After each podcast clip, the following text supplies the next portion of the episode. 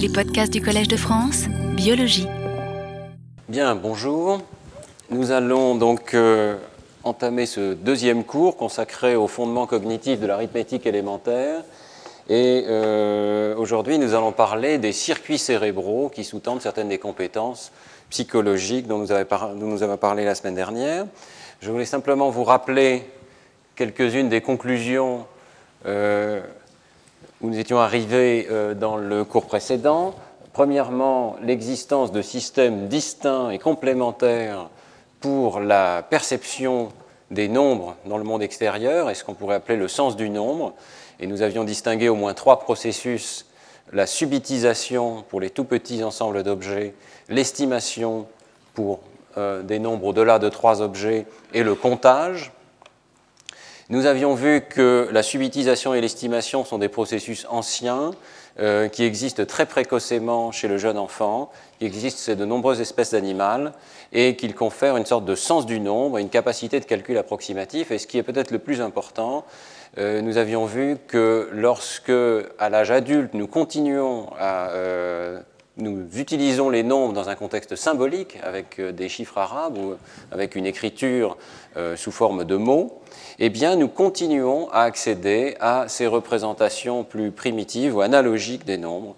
Euh, et euh, je voudrais revenir brièvement sur ces points, puisque la semaine dernière, euh, faute de temps, j'avais passé certaines des diapositives de la fin du cours pour vous remontrer un certain nombre de ces phénomènes qui surviennent lorsque nous faisons des calculs approximatifs. Euh, ici, c'est euh, le travail qui a été réalisé tout récemment par Jessica Cantlon et Elizabeth Brannon à Duke University, euh, avec ce titre très provocateur et amusant, les, mathématiques de base chez les singes et chez les étudiants d'université. et de fait, on peut à présent faire passer exactement la même tâche arithmétique aux deux espèces si je puis dire. Euh, la tâche arithmétique, ils ont utilisé une tâche d'arithmétique donc non symbolique, c'est-à-dire qu'on présente les nombres sous forme de nuages de points. Par exemple, 3 points suivis de 5 euh, points ici, et euh, l'animal ou l'étudiant doit choisir parmi deux possibilités celle qui, selon lui, correspond au total des deux nombres. C'est une situation d'addition élémentaire. On voit qu'on peut faire une psychophysique de cette tâche et montrer que la performance dépend du rapport des deux nombres qui sont proposés, celui qui est correct par rapport au nombre distracteur, et que dans les deux cas, donc, la performance décroît à mesure que le rapport se rapproche de 1, c'est-à-dire que les deux nombres sont plus proches. Le temps de réponse varie également, et euh, les performances euh, de l'espèce humaine et les performances des singes macaques sont extrêmement proches. Euh, simplement, il y a une précision un petit peu plus grande des calculs dans l'espèce humaine, c'est le minimum que l'on pouvait espérer. Euh, mais euh, ce qui est important, c'est que l'espèce humaine a accès à des symboles. On verra dans les autres cours que ce n'est pas totalement impossible d'apprendre des symboles euh, à des animaux, mais c'est évidemment l'apanage principal de l'espèce humaine. Et de façon assez fascinante, la vérification d'opérations symboliques montre également un effet de distance numérique comparable. donc, si je vous présente des opérations comme 21 plus 34 et je vous donne le choix euh, entre 55, 65 ou 95, eh bien le temps de réponse pour rejeter des nombres qui sont faux, comme 65 ou 95, va dépendre de la distance, et donc on va être plus lent lorsqu'on doit rejeter 65 que lorsqu'on doit rejeter 95. Il y a vraiment un phénomène d'approximation qui fait que 95 peut être rejeté extrêmement rapidement, dans la mesure où il est très éloigné du bon résultat, et en fait il peut être rejeté avant même qu'on ait le temps de faire le calcul exact. Nous allons revenir dans ce cours sur cette dissociation importante entre calcul numérique approximatif et calcul exact, mais on voit que l'un, quelque part, est plus, euh, primitif que l'autre. Alors, cette notion de plusieurs systèmes de calcul mental a également été abordée par la neuropsychologie, et je voulais mentionner, on y reviendra à la fin du cours d'aujourd'hui, euh, que les lésions cérébrales sont une source très importante d'informations dans ce domaine, et euh, en particulier, il existe des patients chez qui, bien que les capacités de calcul symbolique soient extrêmement détériorées, on peut montrer qu'il existe encore des capacités d'approximation de calcul. C'est le cas d'un patient que Laurent Cohen et moi avions étudié il y a déjà de nombreuses années, euh, qui euh, présentait une aphasie et une alexie tout à fait sévères à la suite d'une lésion massive de l'hémisphère gauche et qui présentait dans le domaine de la lecture, y compris pour les chiffres et les nombres écrits en notation arabe, un très grand ralentissement, de très grandes difficultés. Ce qui est intéressant chez ce patient, ce n'est pas tellement ce qui était détérioré, puisqu'il y avait vraiment une très grande détérioration de beaucoup des fonctions cognitives, mais ce qui était préservé. Et la première chose que nous avions notée, c'est que le patient parvenait encore à nommer des nombres euh, écrits en notation arabe, mais il le faisait avec un temps absolument considérable et avec une stratégie qui était tout à fait étonnante, puisque si on lui présentait le chiffre 8, par exemple, sur le coup, il ne pouvait pas le nommer, mais au bout de plusieurs secondes, il parvenait à dire c'est 8. Et si on mesurait le temps qu'il mettait à le faire, on voit que le temps est, euh, au moins pour les plus petits nombres, directement proportionnel à la quantité numérique qui est en jeu. Et de fait, le patient compte pour arriver à nommer. C'est une situation tout à fait étrange où on lui présente le chiffre 8, chacun d'entre nous pourrait accéder directement au mot 8. Le patient est obligé de réciter la série de nombres et parvient à s'arrêter la plupart du temps sur le bon nombre, mais parfois sur des nombres voisins. Euh, cela implique évidemment qu'il y a un déficit majeur, qui est la capacité d'accéder directement au mot qui correspond au chiffre, mais ça veut dire aussi qu'il y a une capacité préservée, qui est la capacité de comprendre à quel endroit il faut s'arrêter dans la série des nombres. Et euh, euh, nous avons continué à explorer, donc, sur la base de ce premier indice des capacités préservées de ce patient, euh, sa capacité d'effectuer des opérations qui ne demandent pas de dénommer les chiffres ou les nombres, mais simplement d'accéder au sens des quantités. Et nous avons vu par exemple que ce patient était tout à fait capable de comparer des nombres, alors même qu'il ne parvenait pas à les nommer dans le même temps. C'est un patient qui, en moins d'une seconde, parvenait à dire lequel de deux chiffres est le plus grand, euh, pour des nombres que dans le même temps il aurait été bien incapable de nommer. Et euh, le plus remarquable peut-être, c'est qu'il avait une capacité d'approximation des additions qui était tout à fait préservée, alors même qu'il était très sévèrement dyscalculique. Alors, quand on parle de dyscalculie très sévère, c'est un des rares patients qui euh, faisait des erreurs sur des opérations aussi simples que 2 plus 2. Ou 6 plus 2. Et ce genre de patient euh, acalculique euh, va euh, dire 2 plus 2 égale 5, et un autre essai va pouvoir dire 2 plus 2 égale 7, ou va pouvoir dire 2 plus 2 égale 4, un petit peu par hasard. Mais en étudiant de façon plus détaillée ses performances, on s'est aperçu que ce patient était encore capable d'approximer les additions, et sur ce graphe, donc, vous voyez simplement le taux de réponse l'opération est correcte lorsque l'on fait varier la distance du résultat d'une opération avec le bon résultat. Donc 0 ici, ça veut dire qu'on présente au patient une opération juste comme 2 plus 2 égale 4.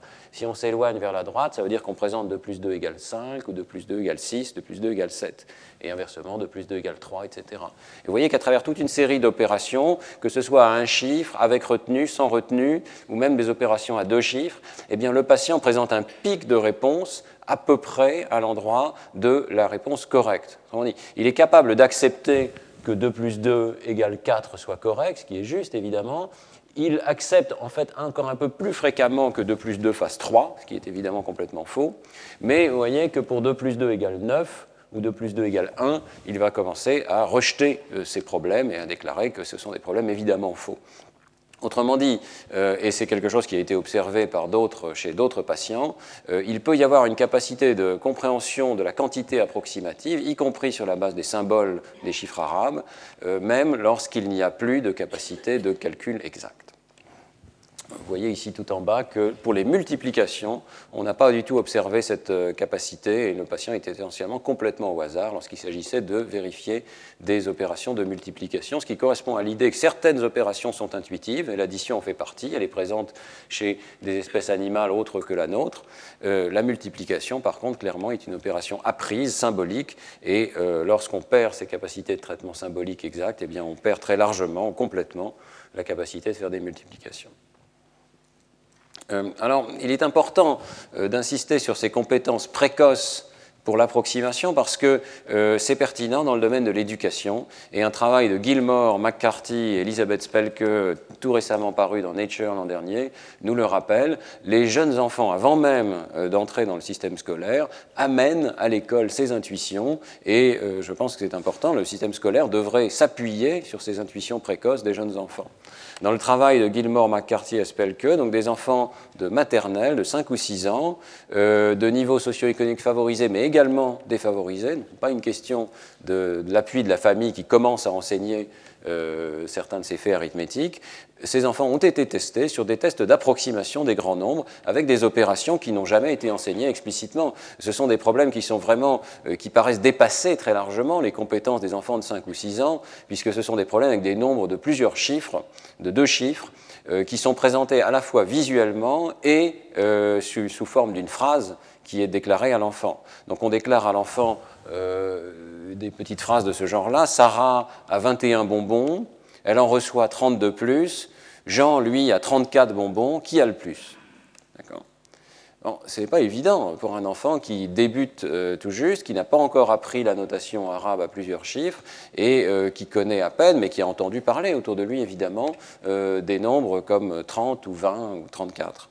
Eh bien, le résultat remarquable, c'est que ces enfants ont des performances bien supérieures au hasard pour choisir lequel des deux personnages a le plus qui correspond très exactement euh, aux tâches qui ont pu être utilisées euh, chez l'animal pour euh, juger de l'addition approximative. Vous voyez qu'il y a également des soustractions approximatives qui sont demandées aux enfants, et il y a des tâches contrôle qui sont très bien faites dans cet article.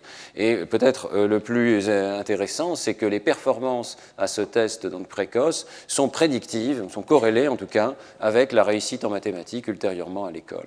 Euh, autrement dit, les enfants qui amènent un bagage de ce genre-là, qui sont capables de l'utiliser ou de l'exprimer, sont les enfants qui vont présenter une bonne réussite euh, ensuite, euh, me confirme dans l'idée que l'on peut s'appuyer sur ces connaissances pour la, pour la suite des opérations arithmétiques.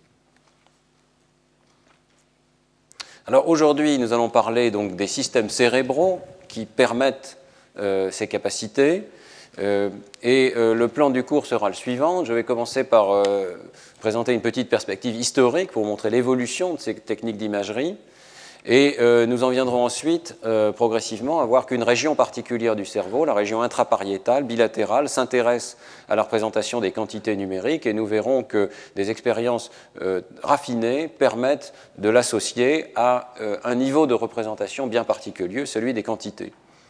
Nous verrons également que ce n'est pas la seule région qui est impliquée, qu'il y a en fait plusieurs circuits parallèles, et nous reviendrons donc sur cette notion d'approximation et de calcul exact.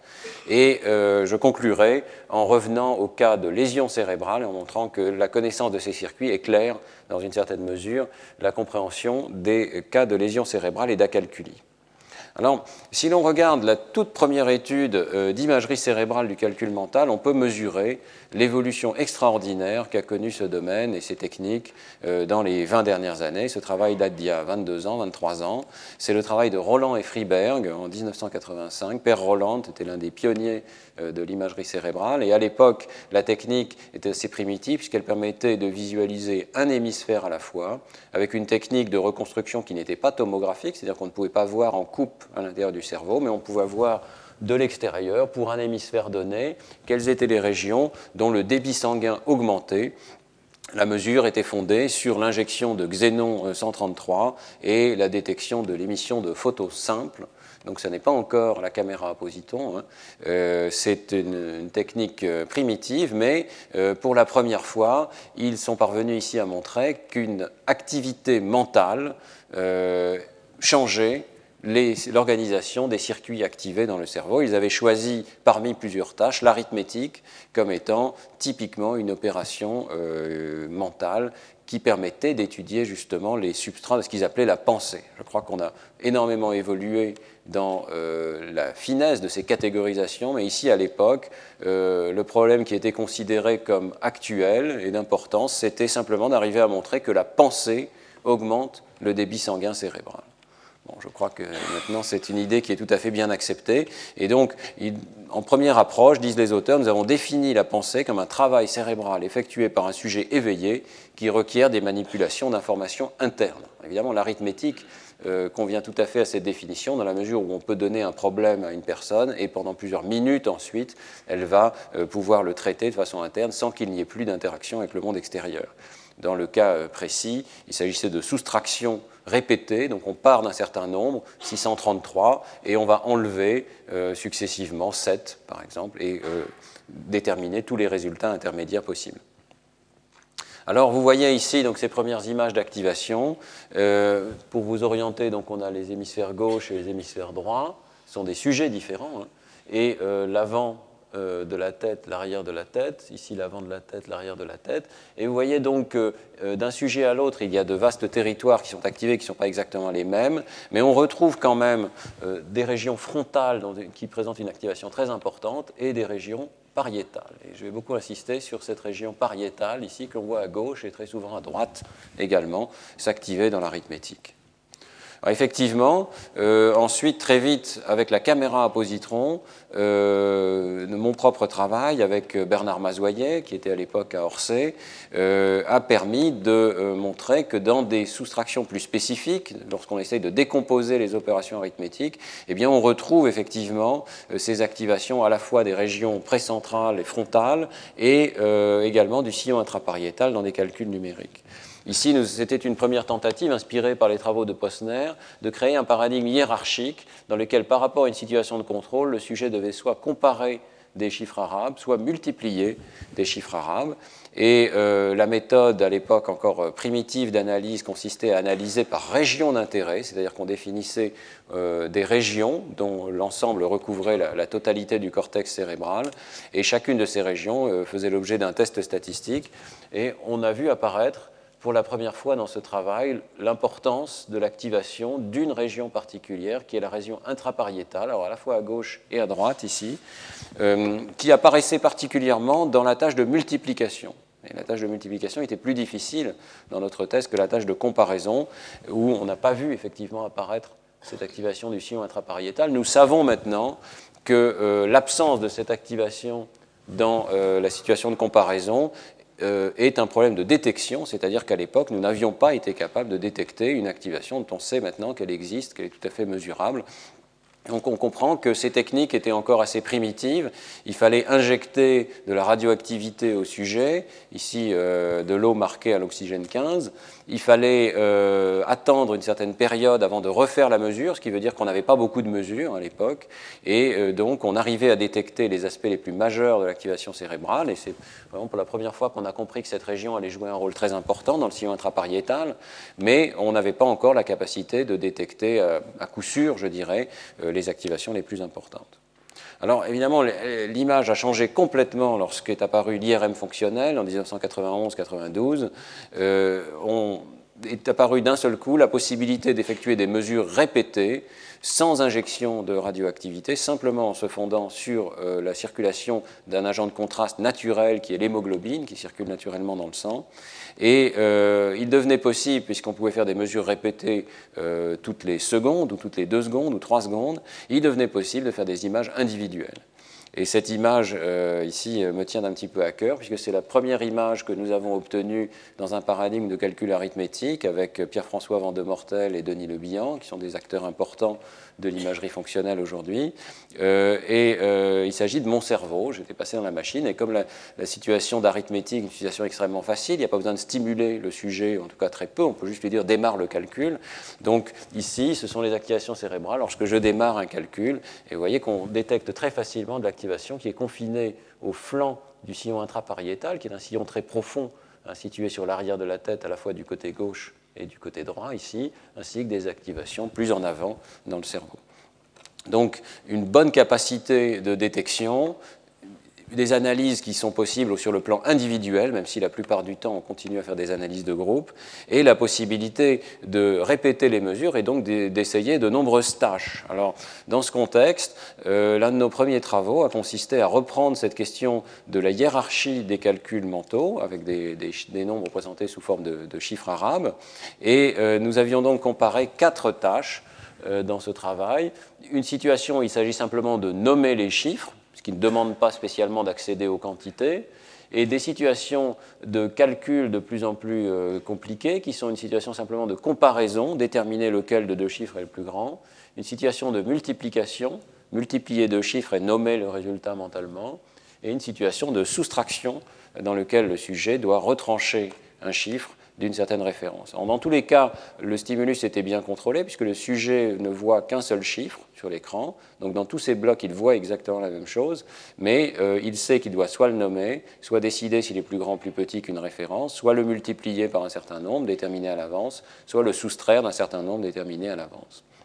on voit que ce type de paradigme hiérarchique clarifie un tout petit peu la situation, puisque euh, on voit apparaître des régions dans un ordre bien précis. La tâche de comparaison par rapport à la dénomination des chiffres active particulièrement la région pariétale droite, intrapariétale droite ici. On voit que la multiplication, au contraire, ajoute des activations tout à fait importantes dans l'hémisphère gauche, et par rapport à la tâche de comparaison et multiplication versus comparaison, on voit apparaître très nettement ces activations qui se situent dans la région pariétale inférieure gauche, et la tâche de soustraction, qui elle demande une manipulation particulière de l'information, va activer de façon bilatérale ces régions pariétales, ainsi que de nombreuses autres régions du cortex frontal. Donc on retrouve la notion d'un circuit pariéto-frontal avec, dans les tâches les plus élémentaires, une intervention tout à fait euh, particulière de la région intrapariétale. Alors, si l'on résume maintenant toutes les avancées qu'ont permis euh, donc, ces méthodes d'imagerie cérébrale, et tout particulièrement l'imagerie par résonance magnétique euh, fonctionnelle, eh bien, euh, en 2003, avec Manuela Piazza, nous avions publié cette première méta-analyse, en tout cas cette analyse d'intersection des circuits cérébraux de l'arithmétique, et on voit très bien ici qu'à travers de nombreuses tâches et de nombreux sujets, puisqu'il s'agit de participants différents, parfois dans des pays différents, eh bien, on retrouve très nettement, donc du côté gauche comme du côté droit, vers l'arrière de la tête, cette activation particulièrement localisée sur les flancs de la profondeur du sillon intrapariétal gauche et droite. Et euh, elle s'accompagne également très souvent d'une activation dans le sillon précentral, ici. Donc ce couple pariéto précentral, euh, clairement impliqué dans le calcul. Alors quelles sont les tâches qui euh, activent cette région Eh bien, avec une bonne sensibilité de l'IRM fonctionnel, on s'aperçoit que pratiquement n'importe quelle tâche numérique est susceptible d'activer cette région. Euh, qu'il s'agisse d'addition, de soustraction, de comparaison, d'approximation, euh, de la simple détection de chiffres, comme je vais vous le montrer dans un instant, eh bien, dès qu'il y a une manipulation mentale d'un chiffre, et particulièrement lorsqu'il y a un accès à sa quantité, on accède très rapidement à une activation de cette région. D'autre part, cette région remplit deux critères qui nous laissent penser qu'il s'agit d'une représentation de haut niveau, pas simplement de la forme du chiffre, mais en réalité du sens qui est associé euh, à, un chiffre ou à un nombre, et donc de la quantité numérique correspondant à ce nombre. Alors quels sont ces critères? Eh bien, Le premier critère, c'est que cette région répond à euh, des nombres présentés dans de nombreux formats. Donc elle ne va pas répondre simplement lorsqu'on présente des chiffres arabes, mais elle va répondre également lorsqu'on présente des mots écrits ou des mots parlés, euh, qui sont des noms de nombres. Elle va répondre également, comme nous le verrons particulièrement dans le cours suivant, lorsqu'on présente des ensembles de points et que le sujet fait attention à la quantité numérique, au nombre euh, de ces objets. Par ailleurs, elle a ses réponses donc aux nombres présentés sous des formats extrêmement variés, plus qu'à d'autres catégories d'objets, par exemple euh, au hasard les animaux ou les lettres. Nous allons revoir ça dans un instant. D'autre part, deuxième critère qui nous laisse penser que cette région intervient à haut niveau de traitement euh, sémantique, c'est que son degré d'activation varie selon ce qu'on pourrait appeler une métrique sémantique. On va voir en particulier que la distance entre les noms, dont on a vu qu'elle est un paramètre absolument déterminant pour le comportement euh, des, sujets dans les tâches numériques, c'est ça qui nous permet d'approximer lorsque la distance est suffisamment grande, eh bien la distance numérique module la quantité d'activation dans euh, cette région euh, pariétale, bilatérale. Alors, pour le premier point, la spécificité de cette région dans le domaine sémantique, eh bien, une tâche particulièrement intéressante, ou un article plutôt particulièrement intéressant, a été publié par Thiou et collaborateurs avec Xavier Serron euh, c'est un article un petit peu ancien, mais qui n'a été publié que récemment, en 2005. Et euh, ils ont euh, voulu tester cette notion d'une spécificité catégorielle pour les nombres en comparant systématiquement la catégorie des nombres avec la catégorie des animaux qu'ils ont choisi comme référence parce que ça permettait d'utiliser des tâches extrêmement parallèles. Donc la question c'est est-ce que c'est simplement n'importe quelle tâche de comparaison ou de classification qui va activer cette région pariétale, ou bien est-ce que c'est spécifiquement lorsqu'on travaille dans le domaine des nombres? On voyait que, euh, en comparant le domaine des nombres et celui des animaux, eh bien, on peut tout à fait euh, demander dans les deux cas une tâche de comparaison. Dans le cas des nombres, ça va être est-ce que le nombre est plus grand ou plus petit que 5 Dans le cas des animaux, ça va être est-ce que l'animal est plus féroce ou moins féroce qu'un chien? On peut également demander des tâches de classification, et euh, et ses collaborateurs avaient demandé, dans le cas des nombres, de classifier les nombres en pairs ou impairs, dans le cas des animaux, classifiés en mammifères versus les non-mammifères. Et puis, bien entendu, il faut avoir des tâches de contrôle de bas niveau qui permettent de contrôler pour la simple présentation des stimuli. Et ici, il s'agissait simplement de juger la nature des caractères dans lesquels le stimulus était présenté.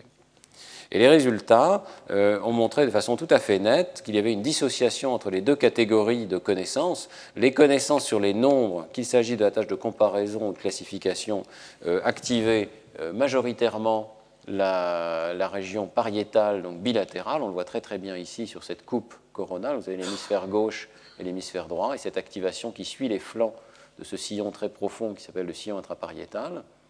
Et vous voyez au contraire que la récupération de connaissances sur les animaux, et c'est quelque chose qui est confirmé par de nombreuses études, euh, fait appel à des régions du lobe temporal inférieur gauche. Donc cette notion d'une organisation des connaissances sémantiques, qui est bien établie maintenant, avec l'idée supplémentaire que le, nombre, en tant que catégorie sémantique de connaissances, fait appel à une région particulière.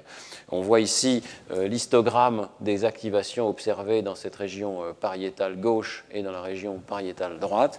vous voyez que toutes les tâches numériques, et c'est peut-être une surprise, même la plus élémentaire d'entre elles, la simple la tâche de contrôle dans laquelle le sujet fait attention à la nature des caractères qui sont utilisés pour afficher les mots, et eh bien même cette tâche-là fait déjà appel et active plus la région euh, intrapariétale gauche et la région intrapariétale droite par rapport à la situation lorsqu'on traite des noms d'animaux. Euh, cette observation va dans le sens d'une activation extrêmement automatique de la région pariétale dès qu'un nombre est présenté, et nous y reviendrons dans un instant. Autre exemple, qui là aussi va tout à fait dans le sens d'une activation très automatique. Euh, le travail d'Evelyn Egger, publié dans Neurone en 2003, qui demande tout simplement à des sujets de détecter la présence de certaines cibles, dont des euh, chiffres, des, noms de nombres. Euh, dans son cas, ce qui est particulièrement intéressant, c'est d'avoir croisé les modalités de stimulation, soit visuelles, soit auditives, avec l'idée de regarder si les activations dans la voie pariétale sont particulière à la modalité visuelle qui avait été testée pour l'essentiel dans les études précédentes, ou bien si l'on peut la retrouver à nouveau euh, dans la modalité auditive. Il va de soi qu'une région qui est impliquée à un niveau sémantique de traitement doit pouvoir s'activer, quelle que soit la modalité d'entrée à ce niveau de représentation du sens des objets. Donc, deux blocs séparés avec des stimuli visuels, avec des stimuli auditifs, et euh, plusieurs catégories d'objets, les nombres, les lettres, ou les couleurs.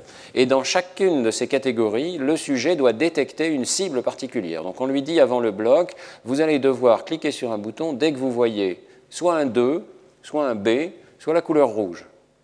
Pour toutes les autres euh, couleurs, toutes les autres lettres ou tous les autres chiffres que vous voyez, vous ne cliquez pas. Mais pour cela, vous devez cliquer. Vous voyez que la, la tâche traite au même niveau toutes ces catégories. Mais évidemment, on va se poser la question, est-ce qu'il y a des activations cérébrales qui sont particulières à la présentation des nombres par rapport à la présentation des lettres ou des couleurs?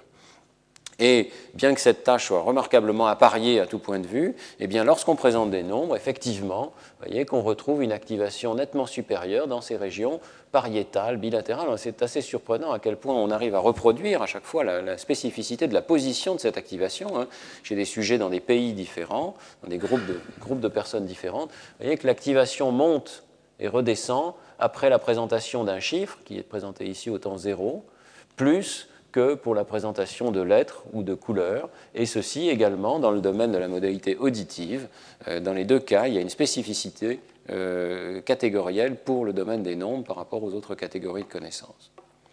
La tâche est tellement simple ici qu'on ne peut pas s'empêcher de penser qu'il y a un accès très automatique à euh, ce sens des nombres. Alors, évidemment, dans la mesure où le lobe pariétal est impliqué dans de très nombreuses fonctions, euh, beaucoup de personnes se sont posé la question, ou se posent encore la question, est-ce que la spécificité apparente de la région intrapariétale pour les nombres euh, peut-elle s'expliquer par un artefact expérimental, par exemple la quantité d'attention qui est portée au sujet, euh, la manière dont le sujet traite ses stimuli sur le plan linguistique, la manière dont il répond sur le plan moteur? Est-ce qu'il y a une possibilité d'explication alternative?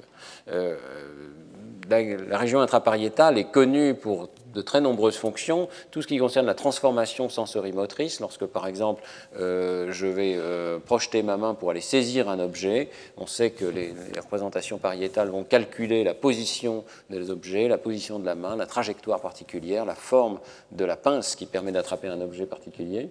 Euh, l'attention visuospatiale est également euh, engagée et implique certaines régions du lobe pariétal, et même des fonctions euh, très différentes, comme le transcodage d'un graphème en un phonème, semble impliquer certaines régions du lobe pariétal.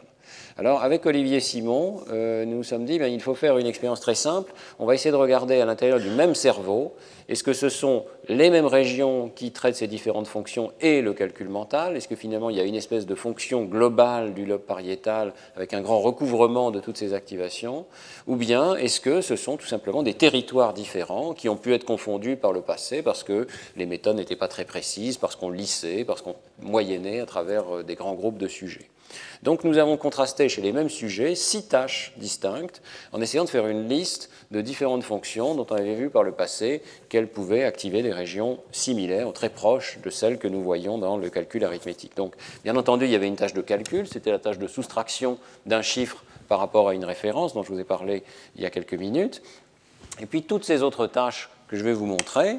Euh, alors voilà la tâche de soustraction. Hein. donc euh, pendant un bloc, le sujet voit des chiffres comme 5 ou 9 et doit les soustraire d'une référence qui est 11 ou 15. La tâche de contrôle, c'est de voir des lettres et de les nommer. Et voilà le réseau tout à fait massif que l'on peut observer. Hein. Donc, a toujours cette activation pariétale bilatérale au fond du sillon intrapariétal. Alors, les autres tâches étaient les suivantes. Le sujet devait bouger ses yeux, euh, donc faire des saccades visuelles. Donc, dans le bloc de contrôle, il maintenait la fixation tandis qu'un stimulus se promenait autour du point central. Dans la situation de saccade, il devait au contraire bouger les yeux vers le point qui se déplaçait aléatoirement sur ce cercle. Le simple fait de bouger les yeux, vous voyez, entraîne des activations tout à fait massives des régions pariétales, ainsi que ce qu'on appelle les frontal fields, les champs frontaux oculogyres, et la région euh, supplémentaire euh, oculogyre au niveau de la ligne médiane. Vous voyez, ces activations tout à fait massives, et la question se pose réellement de savoir si euh, elles peuvent en partie expliquer les activations qu'on observe au cours du calcul. Même chose pour les mouvements de l'attention visuelle. Ici, le sujet ne bouge pas ses yeux, il fixe au centre tout le temps, mais il doit suivre avec son attention le déplacement d'un objet et euh, détecter euh, la, présentation de cet objet alors qu'il y a une possibilité de prédire à 80% la position successive de l'objet. Donc une attention portée vers la périphérie, un déplacement attentionnel dont on savait par d'autres travaux, notamment ceux de Maurizia Corbetta, Corbetta qu'il euh, active particulièrement ces régions pariétales postérieures de la ligne médiane. Quatrième tâche, une tâche euh, qui consiste à attraper les objets avec la main. Euh, on présente des objets sur un écran d'ordinateur et le sujet doit faire semblant de les attraper en positionnant physiquement sa main dans la position appropriée pour que la taille de la pince et l'orientation de la main euh, soient ce qu'elles doivent être pour attraper un objet de cette sorte. La tâche de contrôle consistait simplement à nommer la couleur des objets qui étaient présentés, avec là encore très intense activation de la région intrapariétale dans cette tâche. Tâche de pointage du doigt, et qu'ici il y a une situation de transformation sensorimotrice, on donne une position euh, dans l'espace et le sujet doit pointer du doigt vers l'objet. C'est donc une situation de codage de la position spatiale et une transformation de coordonnées pour passer en coordonnées appropriées pour déplacer le doigt, qui active là encore très fortement les régions pariétales plus dorsales. Et enfin, dernière tâche dont on savait, et on voit ici qu'elle active une petite région latérale du, du, lobe pariétal gauche, c'est une conversion euh, de l'orthographe vers la phonologie. On présente des mots au sujet et il s'agit de dire s'ils contiennent le son et, euh, alors que la tâche de contrôle porte sur des chaînes de consonnes. Ici. ce sont volontairement des soustractions qui sont assez grossières, dans la mesure où l'objectif est d'essayer d'observer un vaste circuit d'activation et de regarder si, malgré la présence de toutes ces activations, il reste des régions qui sont spécifiques au calcul numérique. Alors voilà les, résultats qui ont été observés. On peut donc, sur la base de ces six tâches, calculer jusqu'à 2 puissance 6 moins 1 euh, intersections possibles entre toutes ces tâches, et c'est ce que nous avons fait. C'est un travail de longue haleine d'essayer de comprendre quelles sont les intersections entre tâches qui sont effectivement présentes. Et nous sommes arrivés au résultat suivant. Euh, vers l'avant du sillon intrapariétal, on trouve des régions qui s'intéressent euh, au grasping, au fait d'attraper des objets, qui pourraient correspondre à certaines régions comparables qui sont observées chez le singe, qu'on appelle EIP. Euh, dans la région postérieure du lobe pariétal, inversement sur cette coupe ici, on voit des activations liées aux saccades visuelles. Et lorsqu'on monte un petit peu dans euh, le sillon intrapariétal, on voit que dans la région intermédiaire apparaît effectivement une activation qui semble propre au calcul mental, dans la mesure où elle s'active parmi ces six tâches, chez les mêmes sujets, elle ne s'active que lorsque la personne fait des calculs mentaux. Vous voyez qu'il y, a une organisation géométrique tout à fait particulière de cette activation ici. Euh, en arrière de l'activation liée au calcul, on va trouver au niveau de la profondeur du gyrus angulaire des activations qui s'intersectent entre la tâche de calcul et la tâche de langage. On va revenir sur cette implication des régions linguistiques dans le calcul mental. Et puis si on monte, on va trouver encore d'autres régions. On va trouver des régions qui sont impliquées dans n'importe quel mouvement de la main du sujet, donc la tâche de pointage et la tâche de grasping, le fait d'attraper un objet. Et puis on va trouver des régions qui sont impliquées dans l'attention et les saccades visuelles. Et euh, on va trouver des régions, et ça c'est une région particulièrement intéressante ici, qui pourrait être l'homologue chez l'homme d'une région qui chez le singe a été bien caractérisée, qui s'appelle l'air LIP, LIP, latéral intraparietal, qui, euh, dans notre paradigme, est impliqué dans n'importe quelle tâche de transformation visuo-spatiale, qu'il s'agisse du pointage avec le doigt, des saccades visuelles, de l'orientation de l'attention, toutes ces tâches qui n'ont pas tant de choses que ça en commun, le fait d'attraper un objet également, elles ont en commun la nécessité d'isoler un objet dans l'espace et de calculer les paramètres de sa position dans l'espace. Elles activent toutes cette euh, région particulière. Et donc, si l'on revient à la carte globale, on voit qu'il existe effectivement une région du sillon intrapariétal ici, qui est impliquée dans les tâches de calcul mental, plus que dans toute autre opération, et en fait de façon relativement spécifique par rapport à ces cinq autres euh, situations. Donc, on ne peut pas expliquer cette activation par un artefact simple d'orientation du regard, euh, d'orientation de l'attention visuospatiale, parce qu'on voit que ce sont d'autres régions qui sont impliquées. Je reviendrai la semaine prochaine sur l'organisation géométrique de toutes ces activations, parce que c'est très intéressant de voir que cette organisation géométrique pourrait déjà être présente chez le singe macaque et qu'en fait elle nous a donné des indices précieux pour savoir où aller chercher chez le singe macaque un précurseur de l'organisation numérique que l'on voit chez l'homme. Euh, donc euh, nous verrons que si l'on prend en compte cette organisation géométrique chez l'homme, on peut faire une prédiction que c'est la profondeur du sillon intrapariétal dans une région qui s'appelle VIP, ventral intraparietal, qui pourrait être impliquée dans la représentation des nombres chez le singe macaque. Et nous verrons la semaine prochaine que c'est là, effectivement, plutôt au prochain cours, dans trois semaines, que euh, c'est là que l'on a trouvé des neurones qui répondent au nombre d'objets chez le singe. Alors, je reviens à la notion d'une représentation sémantique dans le lobe pariétal. Euh, pour vous montrer qu'à travers des paradigmes de plus en plus raffinés, on peut effectivement isoler la contribution particulière de cette région et montrer qu'elle joue un rôle tout à fait particulier dans le traitement des distances entre les nombres. Donc, je vous ai parlé de cette tâche de comparaison numérique qui consiste à présenter des nombres un par un sur un écran, et demander s'ils sont plus grands ou plus petits qu'une référence. Par exemple, ici, on demande si c'est plus grand ou plus petit que 65. avec Philippe Pinel, au laboratoire, euh, nous avons montré que cette tâche de comparaison numérique conduit à un effet de distance qui euh, prédit directement le degré d'activation de la région intrapariétale dans les deux hémisphères, à gauche comme à droite.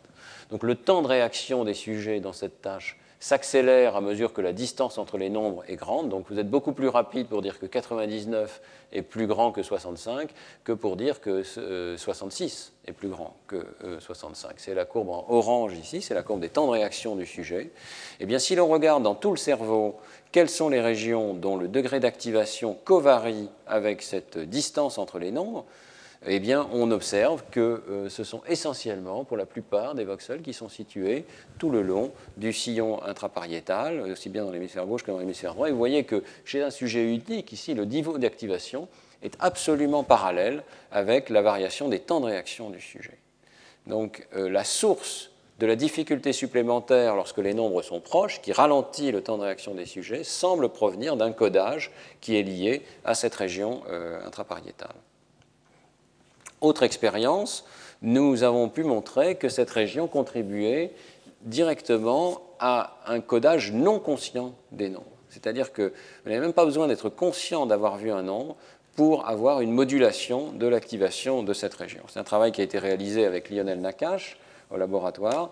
Euh, il s'agit toujours d'une tâche de comparaison de nombres, donc on va demander à la personne de euh, décider si un chiffre qui est tout à fait visible, comme 9 ici, est plus grand ou plus petit qu'une référence, qui peut être 5, mais à l'insu de la personne, on va précéder la présentation de ce chiffre d'une autre présentation d'un nombre qui peut être le même, par exemple 9. Alors il peut être écrit dans une notation différente, ici en toutes lettres, NEUF.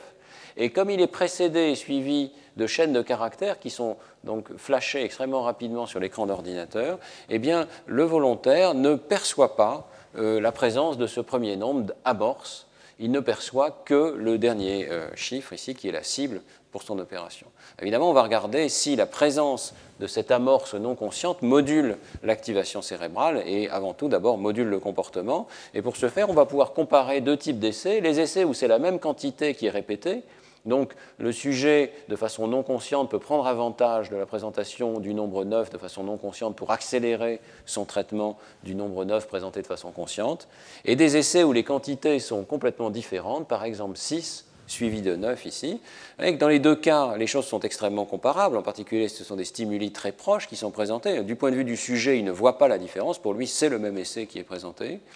Et euh, du point de vue de la réponse qui est donnée, 6 est plus grand que 5, 9 est plus grand que 5. Donc même du point de vue de la congruence des réponses induites par les amorces masquées, euh, ces deux essais sont très comparables. Mais on regarde si la répétition d'un nombre conduit à une accélération des temps de réaction. Et euh, sur le plan du comportement, c'est effectivement ce qu'on a observé. C'est donc un effet d'amorçage non conscient. Hein. C'est assez remarquable de voir que les temps de réponse des sujets s'accélèrent lorsque la quantité qui leur est présentée est répétée, c'est-à-dire qu'elle a déjà été présentée de façon non consciente. Ils ne voient pas la différence, mais leur temps de réaction, lui, montre que ce nombre a été traité. Alors ici, vous avez les différentes notations qui sont utilisées pour les nombres. V, c'est verbal, a, c'est arabe, chiffre arabe. Vous voyez que même lorsque la notation des nombres change, donc on passe d'une amorce en chiffre arabe à une cible en notation verbale ou l'inverse, et qu'on a quand même cette accélération du temps de réponse, ce qui veut dire que cet effet d'amorçage survient à un niveau tout à fait abstrait de codage de l'information. Et euh, ce travail a été poursuivi ensuite par de très nombreux euh, laboratoires euh, partout dans le monde, et en particulier le laboratoire de Marc Brisbard. Les travaux de Marc Brisbard avec Reinvoet ont montré que la distance numérique, là encore, intervenait. Nous avions simplement soit répété les nombres 9 suivis de 9, soit présenté des nombres complètement différents, comme 6 suivi de 9, eux ont montré que si l'on faisait varier systématiquement cette distance, eh bien, on avait un effet continu d'accélération des temps de réaction. Donc 9 précédé de 9 est plus rapide que 9 précédé de 8, qui est plus rapide que 9 précédé de 7, qui est plus rapide que 9 précédé de 6. Et cet effet de distance, vous voyez, survient même lorsqu'on change complètement de notation entre les nombres. Donc ce travail du cerveau sur une information non consciente se produit un niveau de traitement qui ne prend pas en compte la notation entre les nombres, mais qui prend en compte la quantité et les relations de quantité entre les nombres. Et alors évidemment, lorsqu'on regarde dans le cerveau, et on regarde toujours évidemment cerveau entier, hein, eh bien, euh, on voit que seules les régions pariétales gauche et droite font ce calcul de la similarité sémantique entre un nombre amorce non conscient et un nombre euh, cible qui lui est conscient. Donc Qu'est-ce que nous avons vu Lorsqu'on regarde euh, l'activation de ces régions pariétales, elle diminue d'activité lorsque euh, il faut traiter, le cerveau doit traiter deux fois le même nombre, 9 suivi de 9, alors qu'elles ont une activation plus grande lorsqu'elles doivent traiter deux quantités différentes, 6 suivi de 9. Cette réduction de l'activation, qu'on appelle effet de suppression, euh, repetition suppression effect en anglais, euh, vous voyez qu'on l'observe ici, même lorsque les nombres sont dans des notations complètement différentes. Donc ça nous dit bien que cette région est en train de coder l'information à un niveau tout à fait abstrait qui est commun aux notations écrites verbales et à la notation en chiffres arabes. À chaque fois, vous voyez que ce sont des régions bilatérales dans les deux hémisphères hein, qui interviennent dans ce codage. Alors, euh, j'insiste donc beaucoup sur cette région, mais je ne voudrais pas vous faire croire euh, que nous sommes dans une forme de néophrénologie où une région particulière du cerveau, même dans les deux hémisphères, hein, euh, serait impliquée dans l'ensemble des opérations arithmétiques. Ce n'est pas du tout le cas. Et euh, cette région joue un rôle tout à fait particulier. Nous pensons qu'elle code pour la quantité numérique, mais d'autres régions vont être impliquées, vont être recrutées selon la nature des calculs qui doivent être effectués par le sujet. Alors, dans ce domaine, euh, nous avions proposé avec Laurent Cohen dès 1992 et 1995 un modèle tout à fait élémentaire, une espèce de vision caricaturale de ce qui pourrait se passer dans le cerveau, étant donné que nous avons ces différents codes pour euh, manipuler l'information numérique. Donc, je vous ai beaucoup parlé de cette représentation des quantités ou des grandeurs numériques qui impliquerait les régions pariétales bilatérales, mais lorsque nous recevons un nombre sous forme de mots, qu'il s'agisse d'un mot parlé ou d'un mot écrit, eh bien, euh, il va, euh, nous allons disposer au niveau cérébral de codes euh, verbaux pour l'information numérique. Et lorsque les nombres sont présentés sous une forme écrite, sous forme de notation à chiffre arabe, eh bien, nous allons également pouvoir les manipuler dans cette forme visuelle. Et le postulat de ce modèle des trois codes euh, numérique, c'est que suivant les opérations que nous allons effectuer, eh ces différents codes vont être mobilisés de façon différente. Si vous devez faire par exemple une opération mentale à plusieurs chiffres, vous allez très certainement vous servir du code visuel à un moment ou à un autre pour euh, comptabiliser correctement les positions des différents chiffres, effectuer les opérations de retenue et euh, mémoriser l'assemblage des différents chiffres qui forment le résultat. Si par contre vous récupérez un fait arithmétique comme 3 x 9, 27 en mémoire, eh bien, euh, dans le système scolaire français, en tout cas, vous avez très certainement appris ce fait arithmétique par cœur, vous l'avez stocké en mémoire verbale, et il est très probable que ce qui vous permet de récupérer ce fait arithmétique, c'est un codage verbal de l'information suivi d'un accès à une mémoire verbale qui, après tout, n'est peut-être pas si différente de celle qui vous permet de stocker des poèmes ou euh, des proverbes, par exemple.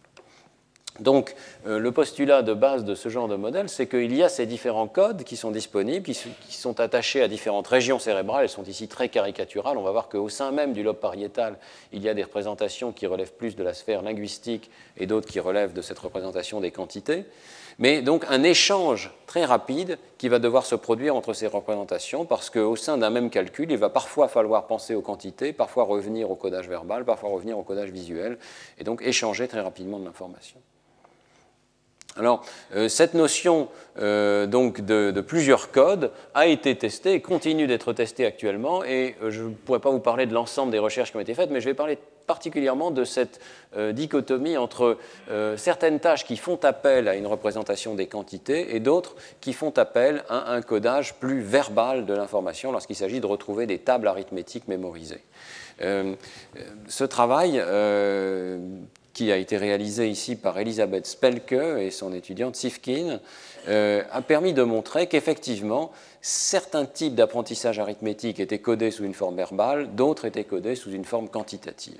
Euh, l'astuce a été d'utiliser des sujets bilingues en partant d'une observation que je crois tout le monde a faite, c'est que lorsqu'on est bilingue, même partiellement bilingue, même si on a, été dans un autre pays pendant des années et des années, lorsqu'il s'agit de faire de l'arithmétique mentale, euh, une personne bilingue revient très souvent à sa langue d'origine. C'est quelque chose que vous avez certainement pu observer pour les numéros de téléphone, mais aussi pour les calculs mentaux. Euh, vous allez voir une personne qui est intégrée en France depuis des dizaines d'années, qui va revenir à sa langue maternelle, l'italien ou l'anglais, pour euh, faire des calculs mentaux. Alors, euh, Elisabeth Spelke s'est dit, mais je vais essayer de tester explicitement ce qui se passe dans cette situation. Est-ce que c'est vraiment tous les calculs arithmétiques pour lesquels on doit revenir à la langue d'origine, ou bien est-ce que c'est en fait seulement certains types de calculs, comme le prédirait peut-être le modèle des trois codes alors, euh, pour ce faire, ils ont donc pris des personnes bilingues, anglais-russe, et en laboratoire, ils leur ont appris des faits nouveaux. Donc la personne arrivait au laboratoire et apprenait des faits. Alors ce sont des faits avec euh, des nombres à deux chiffres. Hein. Par exemple, combien font 24 plus 37 Et on donne le choix entre 61 et 51. Euh, la première fois c'est difficile et puis vous apprenez que c'est 61 la bonne réponse. J'espère que c'est bien ça. Hein.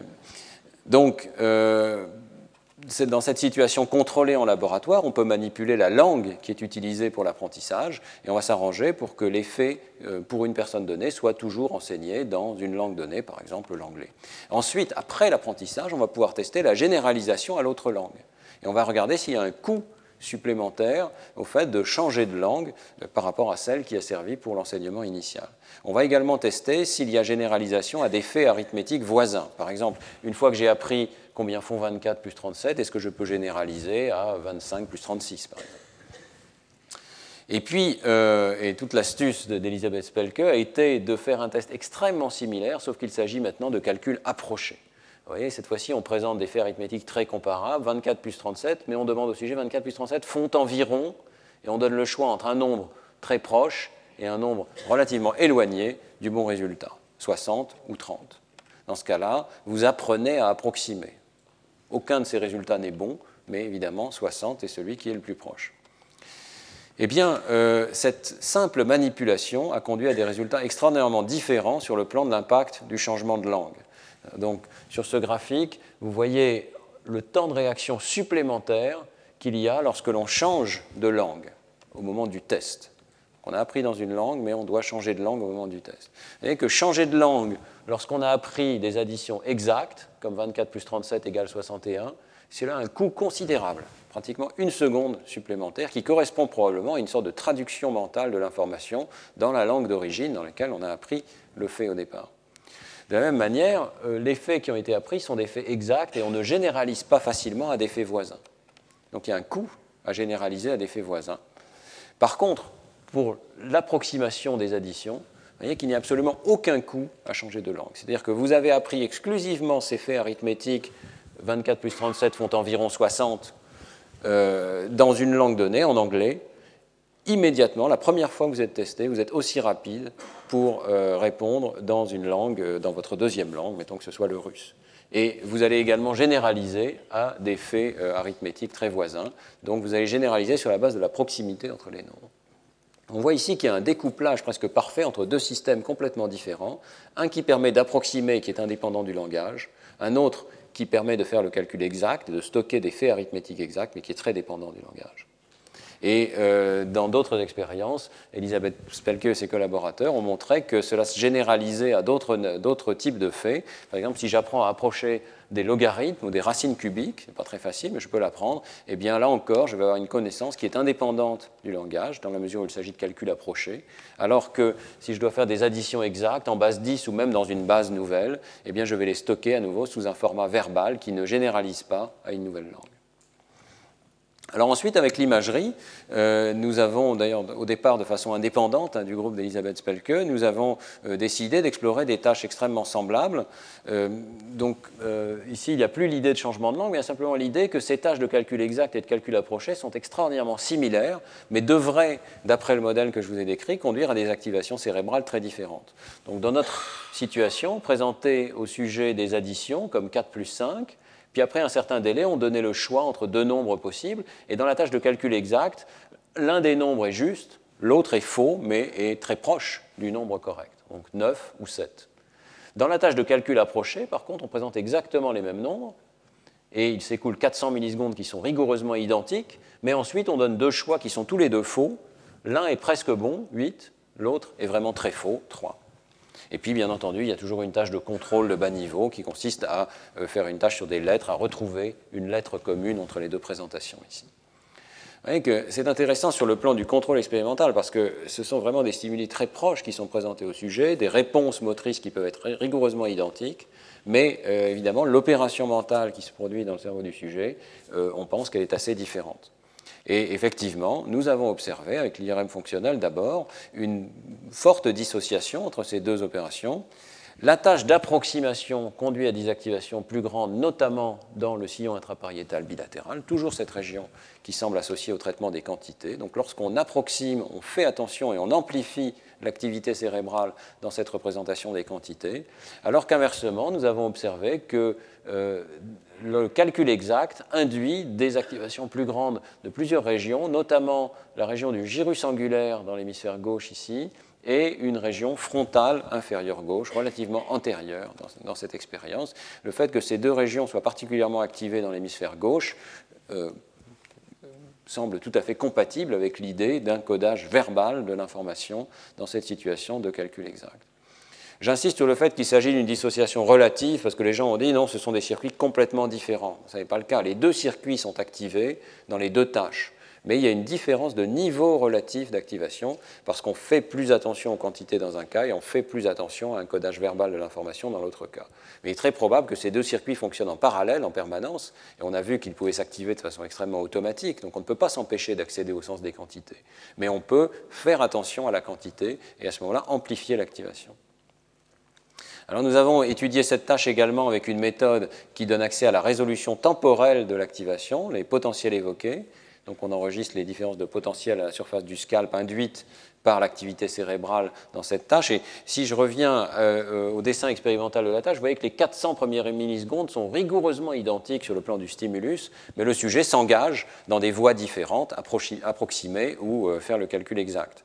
Et on voit que dans cette période de 400 millisecondes initiale, eh bien, on observe des potentiels évoqués différents, avec une topographie bien différente euh, entre calcul exact et calcul approché. En fait, les ondes sont négatives au niveau de l'avant gauche de la tête, donc au niveau du cortex préfrontal gauche, particulièrement dans sa partie inférieure ici, pour le calcul exact, et ensuite elles deviennent plus négatives, alors ça apparaît en signe inverse ici dans cette soustraction, pour le calcul approché au niveau de la région euh, pariétale. Ici c'est au niveau du scalp, mais euh, vous savez qu'avec ces techniques on peut faire des modélisations par dipôles, et lorsque nous avions modélisé ces données, on avait vu qu'effectivement vers 230 millisecondes, les données sont compatibles avec l'activation de la région frontale inférieure gauche, plus pour le calcul exact que pour le calcul approché, et inversement vers 280 millisecondes, euh, les données sont compatibles avec l'entrée en activité bilatérale des régions pariétales, avec une activation plus importante, une négativité en tout cas plus importante. C'est toujours difficile de dire s'il s'agit de plus d'activation ou pas, mais une négativité plus importante dans le calcul approché au niveau pariétal. Donc l'idée tout à fait convergente ici avec ces deux modalités d'imagerie très différentes qu'en quelques centaines de millisecondes, vers 250 millisecondes, notre traitement de l'information peut diverger entre deux grandes voies de traitement l'une qui dépend du langage, l'autre qui en dépend peu ou pas du tout. Cette notion de euh, l'importance de codage linguistique a été testée beaucoup plus directement en imagerie par Venkat Raman et Michael Chi à Singapour. Vous voyez que nous, nous avions testé exclusivement des sujets euh, monolingues et sans tester l'effet du changement de langue sur l'activité cérébrale. Mais le travail d'Elisabeth Spelke en comportement montrait qu'il y avait un impact très fort du changement de langue. Alors c'est ce qui a été testé euh, directement en imagerie par 24 Raman. Ils ont testé des sujets bilingues anglais-chinois, comme on en trouve beaucoup à Singapour, vraiment d'excellents bilingues. Et ils ont été entraînés à des tâches d'arithmétique exacte ou approximative, puis testés dans la langue d'entraînement et dans la langue non entraînée, exactement comme dans le travail d'Elisabeth Spelke. Bon, les tâches étaient un petit peu compliquées. Il s'agissait de l'addition en base 7 ou de l'estimation de pourcentage. Donc des choses qui sont un petit peu plus haut niveau et peut-être qui ont ajouté un niveau de complexité à cette situation d'imagerie ici et elle pouvait être présentée donc sous forme écrite, soit en anglais, soit en caractère chinois. Et euh, ils ont observé, d'une façon qui est vraiment très compatible avec ce que je vous ai présenté jusqu'à présent, que lorsqu'on change de langue par rapport à la langue d'entraînement et qu'on est dans la tâche de calcul exact, eh bien, les régions cérébrales dont l'activité augmente avec le changement de langue sont effectivement la région frontale gauche. Ce n'est pas exactement la même région que ce qu'on avait trouvé, c'est peut-être une région qui est plus naturelle ici, qui est la région précentrale gauche. Et puis euh, la, région, disons, euh, euh, pariétale inférieure gauche, au niveau du gyrus angulaire, ou quelque chose comme ça. Vous voyez que ces deux régions, chez tous les sujets ou presque, augmentent d'activité lorsqu'on change de langue. Donc l'effet de changement de langue observé par Elisabeth Spelke en comportement semble provenir de ce réseau linguistique latéralisé à l'hémisphère gauche, impliquant la région précentrale et la région du gyrus angulaire. Inversement, ils n'ont pas observé d'effet de changement de langue dans le sillon intrapariétal proprement dit, qui serait ici, dans la tâche de calcul approché, c'est ce qu'on attend, hein, puisque la tâche de calcul approché ne dépend pas d'un codage linguistique, ils ont toutefois observé des effets de changement de langue plus postérieurs dans une région qui semble impliquée ici dans des changements attentionnels. Donc il y, a un, effet attentionnel du fait de changer de langue dans une tâche de calcul approché, mais il n'y a pas d'effet sur la région intrapariétale qui est impliquée dans le codage des quantités. Euh, tous ces résultats sont euh, compatibles avec l'idée qu'il existe plusieurs circuits cérébraux pour le traitement des nombres et euh, cette euh, notion donc d'un apprentissage différentiel de circuits verbaux ou de circuits quantitatifs selon la tâche qui est demandée au sujet a été testée tout à fait explicitement par Margaret de Laser qui a mené des expériences très intéressantes d'entraînement des sujets à des faits arithmétiques. Une situation qui est intéressante pour l'imagerie, puisque là encore, on peut présenter le même problème. Dans la mesure où on le présente plusieurs fois, on peut suivre dans le cerveau les changements d'activation qui correspondent à l'apprentissage de ces faits arithmétiques. Et euh, donc, euh, dans toute une série d'expériences que je ne vais pas détailler ici, euh, elle a suivi les effets de l'apprentissage, que ce soit dans des situations de multiplication euh, ou dans des situations de soustraction et qu'on peut comparer le sujet non entraîné au tout début de l'entraînement et le sujet après entraînement.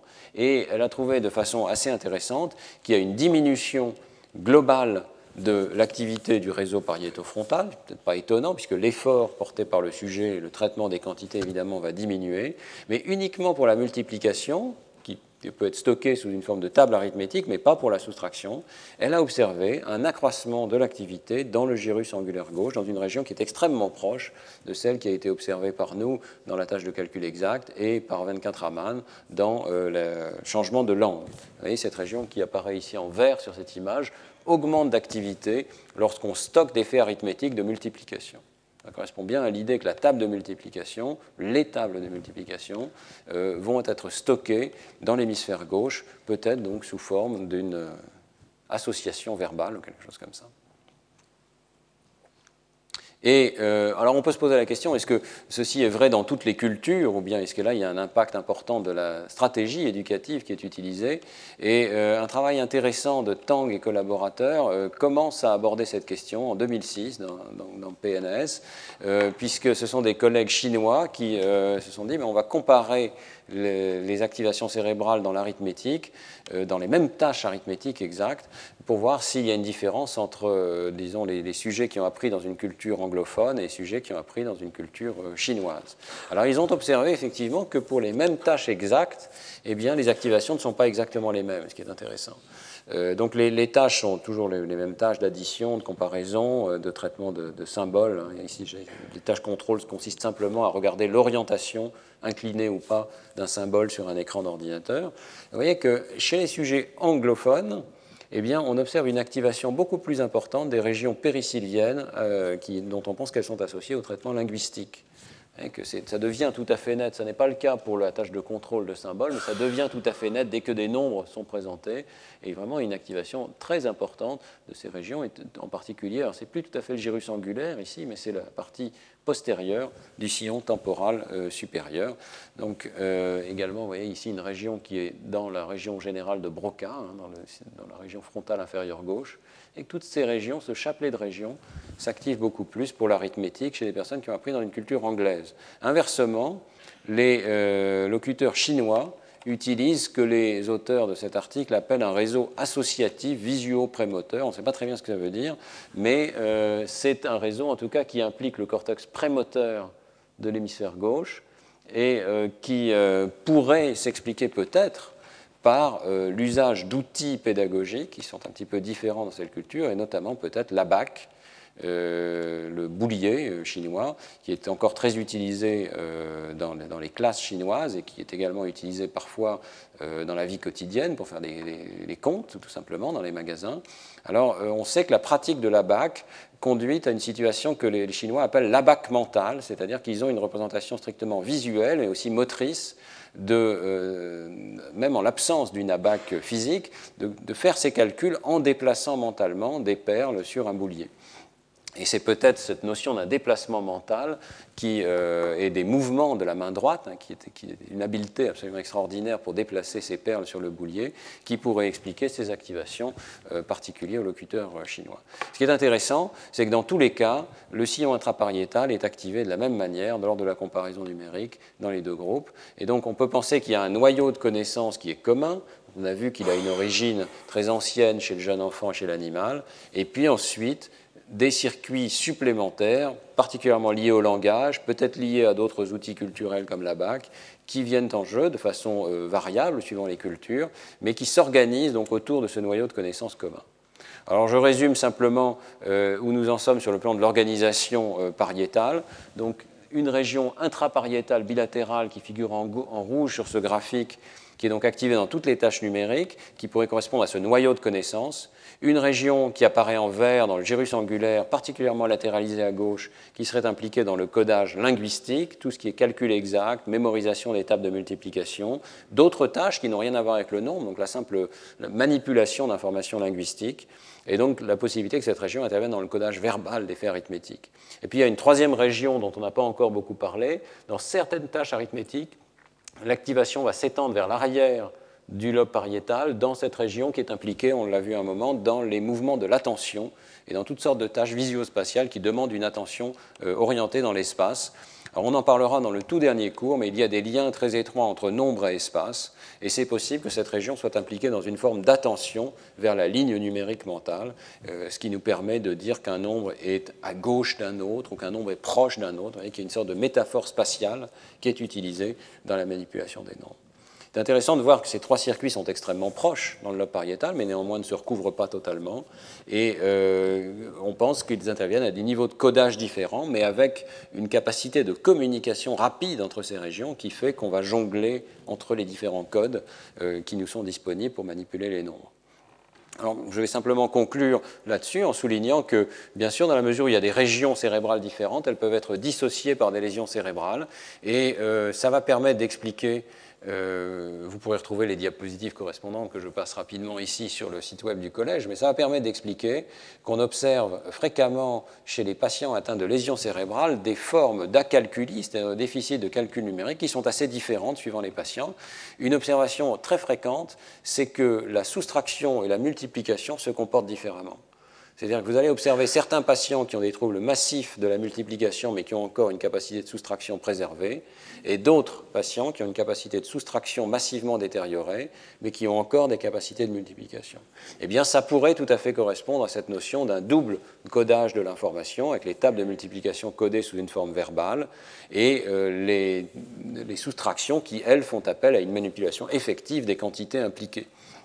Et de fait, euh, les patients qui ont des problèmes avec la table de multiplication, dans nos mains en tout cas, sont très souvent des patients qui souffrent de problèmes linguistiques supplémentaires, très souvent d'une forme d'aphasie, euh, et euh, ils ont une préservation des connaissances sémantiques sur les quantités numériques, alors qu'inversement, les patients qui souffrent, qui souffrent de troubles de la soustraction peuvent avoir une excellente préservation des multiplications, mais également avoir des déficits conjoints dans des tâches de manipulation des quantités aussi simples que de juger lequel de deux nombres est le plus grand ou quel nombre se situe entre deux autres. Qu'est-ce qu'il y a entre 2 et 4, par exemple? Donc ici, on retrouve cette dissociation chez plusieurs patients. Une lésion qui affecte le gyrus angulaire et la partie postérieure du lobe temporal ici, qui a conduit à une situation d'aphasie et de dyslexie profonde. Il y a une préservation de l'activation du sillon intrapariétal et il y a une préservation de la manipulation des quantités numériques dans des tâches comme la comparaison, la bisection et en partie la soustraction. Inversement, un patient qui a une lésion qui affecte fortement la région euh, intrapariétale ici, dans la, partie la plus haute de la lésion, souffre d'une acalculée tout à fait sévère, alors qu'il y a une préservation des capacités linguistiques et une bonne préservation de la multiplication. Euh, j'arrive à ma conclusion. Donc, je crois que nous avons vu aujourd'hui qu'il y a une application reproductive d'une région particulière, le sillon intrapariétal dans la représentation des nombres et dans l'arithmétique mentale. Mais euh, je ne voudrais surtout pas que vous sortiez de ce cours avec une vision phrénologique qui est une fonction, une région. Ce n'est pas comme ça que ça fonctionne. Il y a des circuits cérébraux qui transforment l'information dans des codes différents. Le code pariétal est un code de quantité, mais avant ce code, il doit évidemment avoir des codes orthographiques, des codes verbaux qui permettent de véhiculer l'information jusqu'à ce niveau sémantique de représentation. Tous ces codes interagissent entre eux, et dans le cerveau humain peut-être particulièrement, il y a cette capacité de faire dialoguer ces représentations mentales, entre elles et de s'appuyer sur la représentation mentale qui est la plus appropriée pour un calcul donné. Donc la table de multiplication, c'est plus facile de la mémoriser sous une forme verbale, c'est ce que nous faisons dans notre culture. La soustraction, typiquement, n'est pas mémorisée sous une forme verbale parce que la table euh, serait. Euh, c'est un effort de mémorisation important alors qu'il est facile de faire les soustractions par manipulation des quantités mentales et donc on va s'appuyer plus sur la représentation des quantités. Je voudrais simplement souligner, nuancer finalement le propos aussi en disant que euh, j'ai pu donner aussi dans ce cours l'impression qu'il y a une région cérébrale dont la fonction exclusive est de traiter les quantités numériques. Je crois que nous ne savons pas encore si c'est le cas ou pas.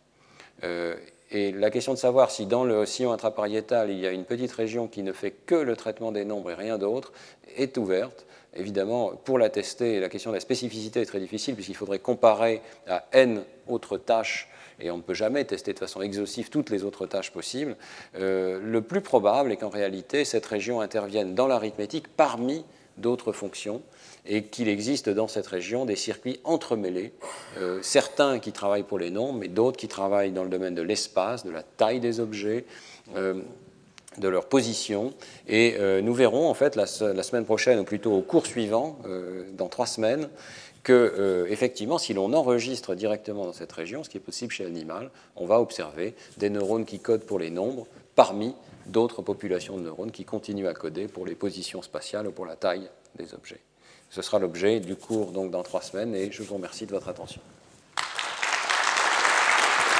Retrouvez tous les podcasts du Collège de France sur www.collège-de-france.fr.